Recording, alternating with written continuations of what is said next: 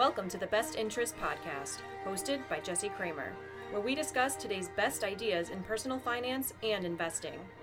The Best Interest is a personal podcast meant for entertainment purposes only. It should not be taken as financial advice and is not prescriptive of your financial situation. Here's your host, Jesse Cramer. Hi, everyone. Welcome to episode number two of the Best Interest Podcast. I'm Jesse Cramer. I'm excited for today's episode. We've got a cool main topic and some excellent listener questions. The Q&A, it involves uh, a question about my first ever investment, a terrific question about bonds, and also, interestingly, a question about the flat earth. Pretty diverse, am I right? Uh, but the main course today will be about long term investing and the faith that's my words the faith that's needed to stay the course in your long term investing plan. Like many personal finance topics, it combines math and psychology. One reason why I really like personal finance is that it involves math and psychology. So today's topic will really bring that to light. Uh, one note before we get started.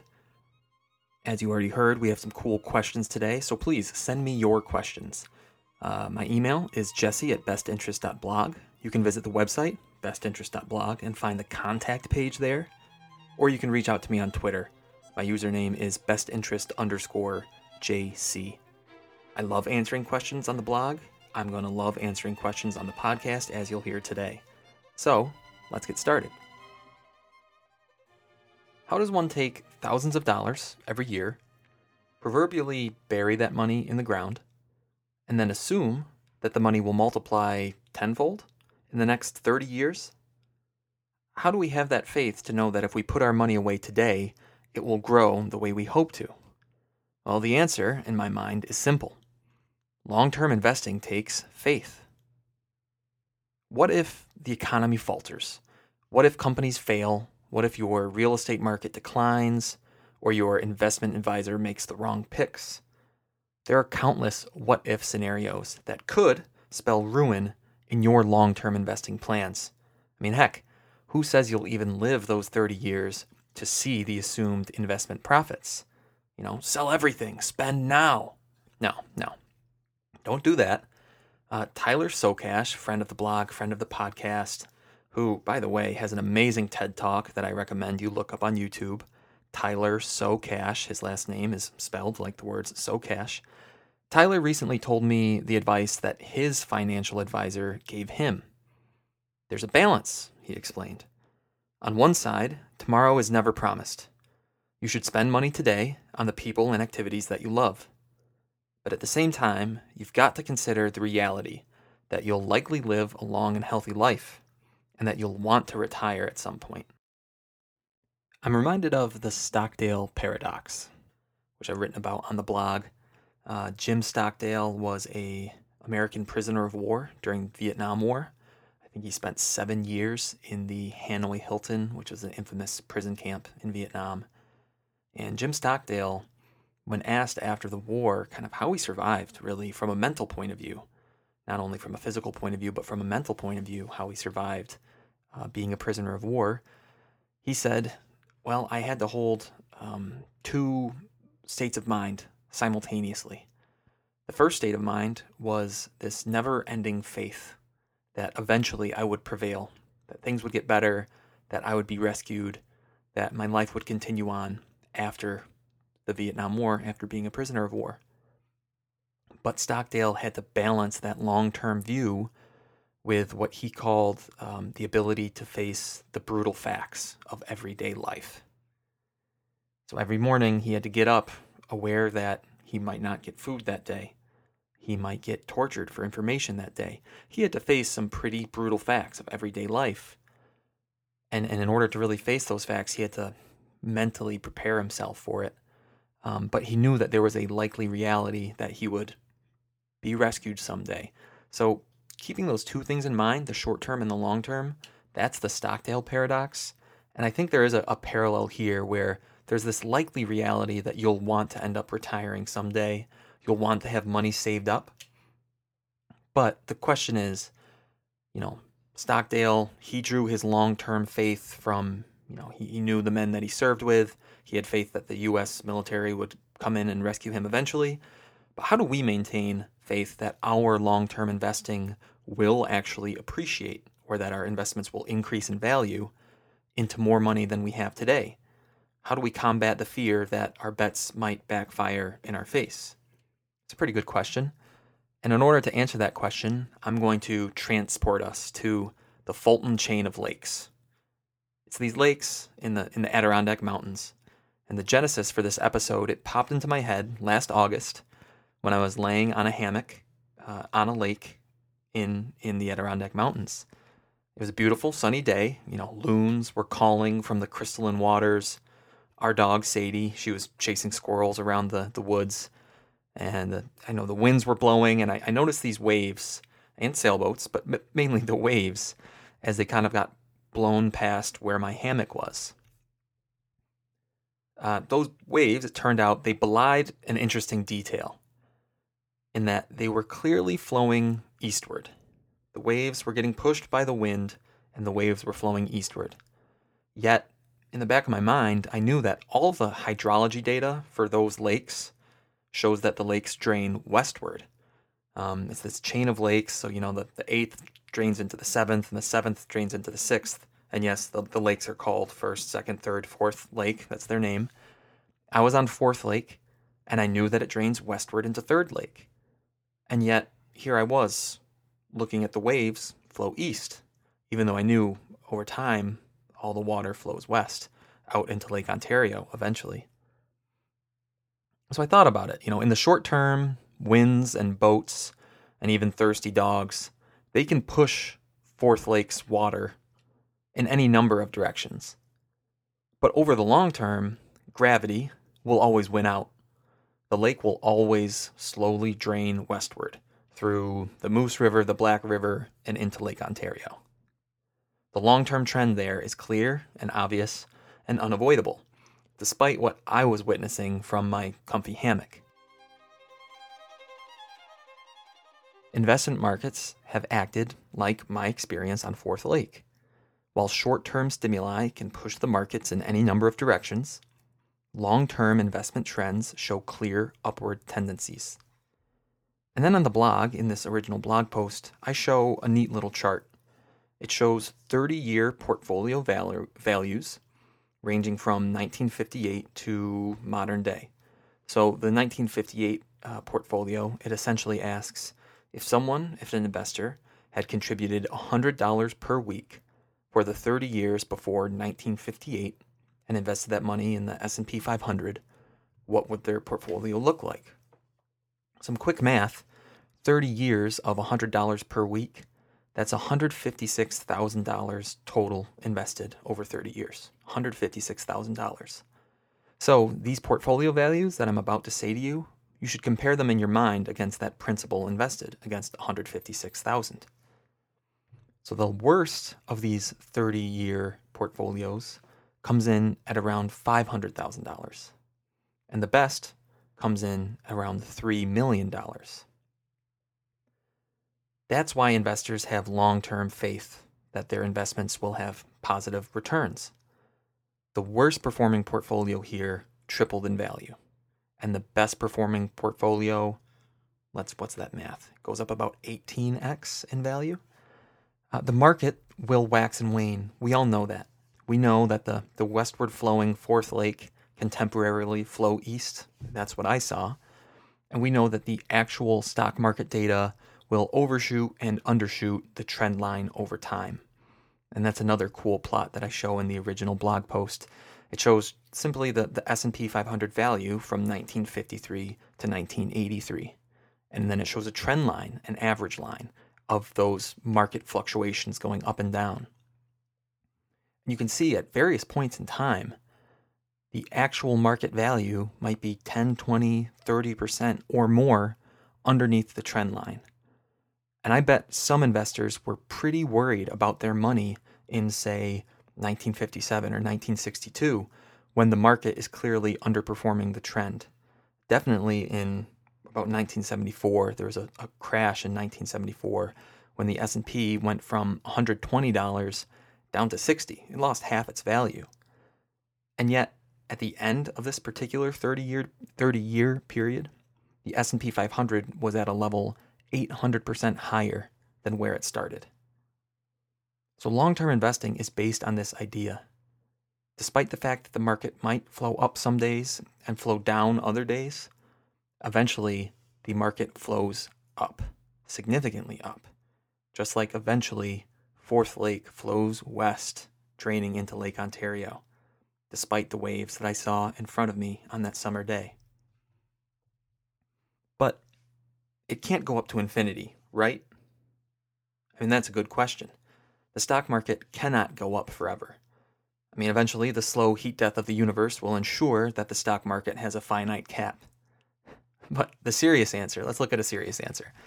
It is easy to look at the past hundred years of economic growth and think, how could this ever continue at this rate? surely we're plateauing or plateauing sometime soon, right? But many experts and some non expert blog authors and podcasters think that there's still plenty of room for useful economic growth. For example, I would argue that poverty is still an issue, both in the US and around the world. Efforts to raise the impoverished out of squalor would, by definition, involve economic growth. I still think there's room to grow there. Or take a look at the current green revolution that's occurring in the energy sector. Solar and wind power are rapidly becoming cheaper alternatives to carbon based energy. This is an example of the creative destruction, and that's in quotes, creative destruction, that ultimately leads to economic growth. Good ideas get replaced by great ideas, and society as a whole benefits, or at least should benefit. These ideas play into my faith in long term investing. As long as humans remain curious enough to build better stuff, our economies will continue to grow, and thereby our long term investments will grow. All right, faithful listeners, it's time to say amen on this topic and close the book. Investing like a wave, it's full of ups and downs and backs and forths. It takes a degree of faith to believe that your long term investing will pan out, especially amid the proverbial royal. That's R O I L. if and certainly when the tides turn, I hope this episode gives you the credence and conviction to see the light and continue your long term investing plan. Now let's switch over to listener Q&A. The first question today is from the famous 5 a.m. Joel who runs 5amjoel.com and also runs the famous website Budgets Are Sexy. Now, if you can't tell from his name, Joel gets up at 5 a.m. every day and regularly writes about how his pre dawn wake up routine has changed his life. So, Joel, thanks for this question. Joel asked me, Jesse, how and when did you invest your very first dollar? What was the first investment you ever made with your hard earned money? Great question, Joel. Uh, the answer we go back to 2012, my first job out of college. I was working for a software company in Madison, Wisconsin. And during our employee onboarding, their HR group said, All right, everybody, you know, this is a 401k. This is how it works. This is how much free money the company will give you if you use your 401k. And these are the options for how you can invest that money. And they gave us a pamphlet to show us some of our different investing options, different funds, those kind of things. And in the pamphlet, it said, if you don't know what you're doing, invest in a target date fund. So I remember reaching out to my dad and saying, you know, 401k, free money, target date fund. And he said, yes, yes, and yes, those are the smart things to be doing. Pick a target date fund. So, listeners, if you're unfamiliar with a target date fund, uh, it asks you what date you are targeting for retirement, hence the name, Target Date Fund. And then it tailors the assets in your portfolio uh, based on that date. So I was born in 1990. I think I remember choosing a 2050 target date fund, thinking I'll retire when I'm 60 years old in 2050. Things have changed since then. But anyway, I was going to target 2050. And so the fund was predominantly stocks at that time because I was so young at age 22 with so many years of employment ahead of me. It makes sense to skew your portfolio towards higher risk stocks and give those higher risk assets a chance to grow over the subsequent decades. As we might know, uh, once you start approaching retirement, it probably makes sense to pull back on the risk in your portfolio, maybe start skewing more towards bonds, something like that. But at the time, it was a heavily stock weighted 2050 target date fund. Thanks for that great question, Joel. And the next question comes from uh, a Twitter friend of mine whose username is Uncommon Yield. And Uncommon Yield asked, Are bonds worth it? Bond funds versus individual bonds, what's the difference? I think, you know, I appreciate this question from Uncommon Yields. He's a smart guy. I think he knows the answer to this question, but I appreciate that he's kind of lobbing up a somewhat of a softball um, because it's it's a cool topic and it's a good thing to, to talk to you folks about listening to the podcast. So let's talk bonds. First, some bond basics. Uh, a bond basically means you lend your money to someone else. And in return, they promise to pay you a little bit of interest over the duration of the bond, and then they promise to give you the full amount of your loan back at the end of the bond term. So you really can think about it as you're acting like the bank. You're lending out your money, you're expecting to get a little bit of a, a fee over time, just like maybe a mortgage would, right? Just like you pay mortgage interest, someone else is paying you interest when you own a bond. Uh, individual bonds can be pretty diverse. You can lend your money to companies, and these are called corporate bonds, where I could lend my money to Kodak here in Rochester, New York, and Kodak would pay me a little bit of interest every month or every year, depending on the duration of the bond. And then at the end, they would give me my money back, my original principal back. You can also lend your money to the federal government. These are probably the most well known bonds amongst uh, average investors. These are treasury bonds. Uh, you can also lend to local governments, whether it's a city government or a county government or even a state government. These are traditionally called municipal bonds or muni bonds. Uh, some bonds have very high rates of return, which you might think, wow, that, that sounds like a really good investment. If I can get 16% per year on my investment, that might be really good. But the reason why those rates can be high is because the underlying entity has a very high risk.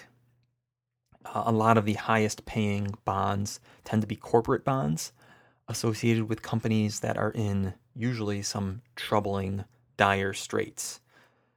So the company gets it gets rated by a, a ratings agency. Their bond gets rated somewhere between you know triple A being the best, B's and C's being much worse.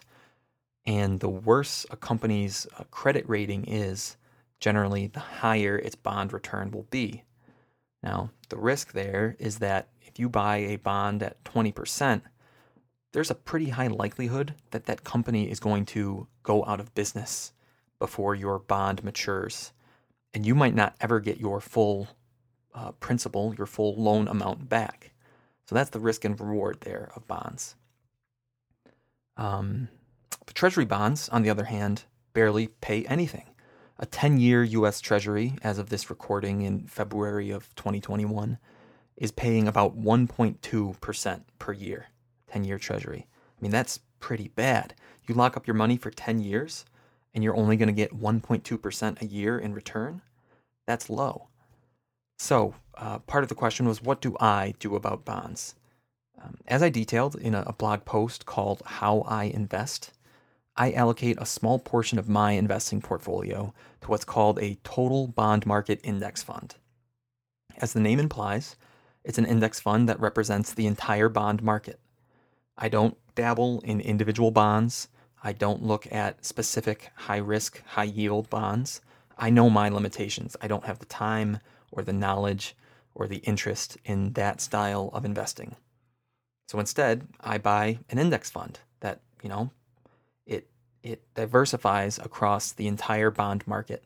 And I believe that having that small allocation in bonds is healthy for my lazy portfolio. And I'm sure on another episode of this podcast, we'll talk about what that lazy portfolio is.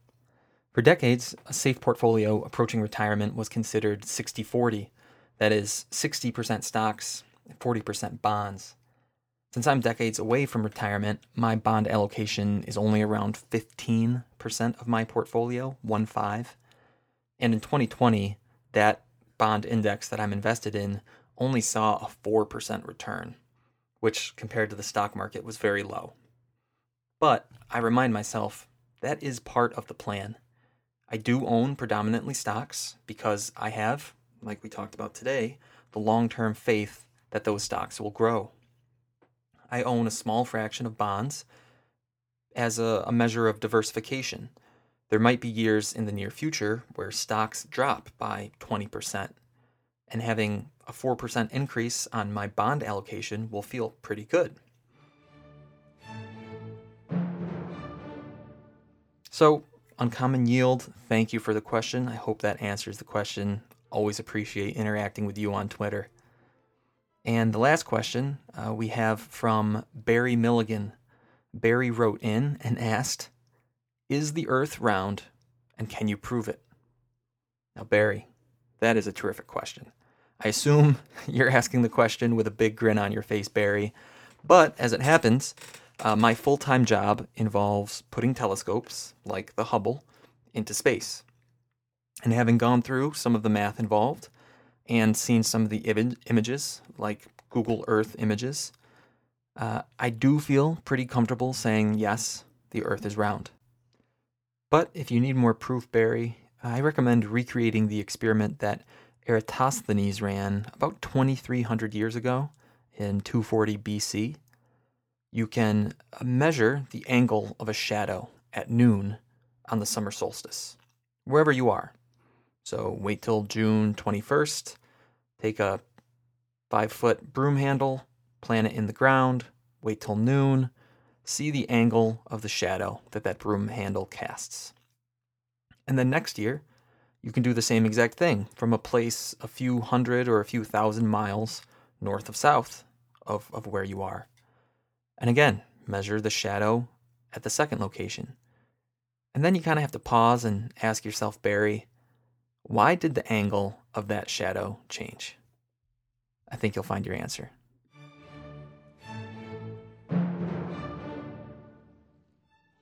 All right, everybody, that's it for episode two of the Best Interest Podcast. As I mentioned earlier, please send me your questions. You can email jesse at bestinterest.blog, visit bestinterest.blog and find the contact page, or find me on Twitter, username bestinterest underscore jc. If you enjoyed the podcast, then you can subscribe to the blog itself. You can subscribe to the podcast from your podcast app. Please, by the way, please leave a review for me. Let me know what you think of the podcast. Third, a favor that I'm going to ask you please consider sharing this content. Ben Franklin said, an investment in knowledge pays the best interest. Sharing with others is investing in their knowledge. It's why I really enjoy doing what I do here on the podcast. It's why I write on the blog. So I would appreciate it if you consider sharing this knowledge with others. And thank you, everybody.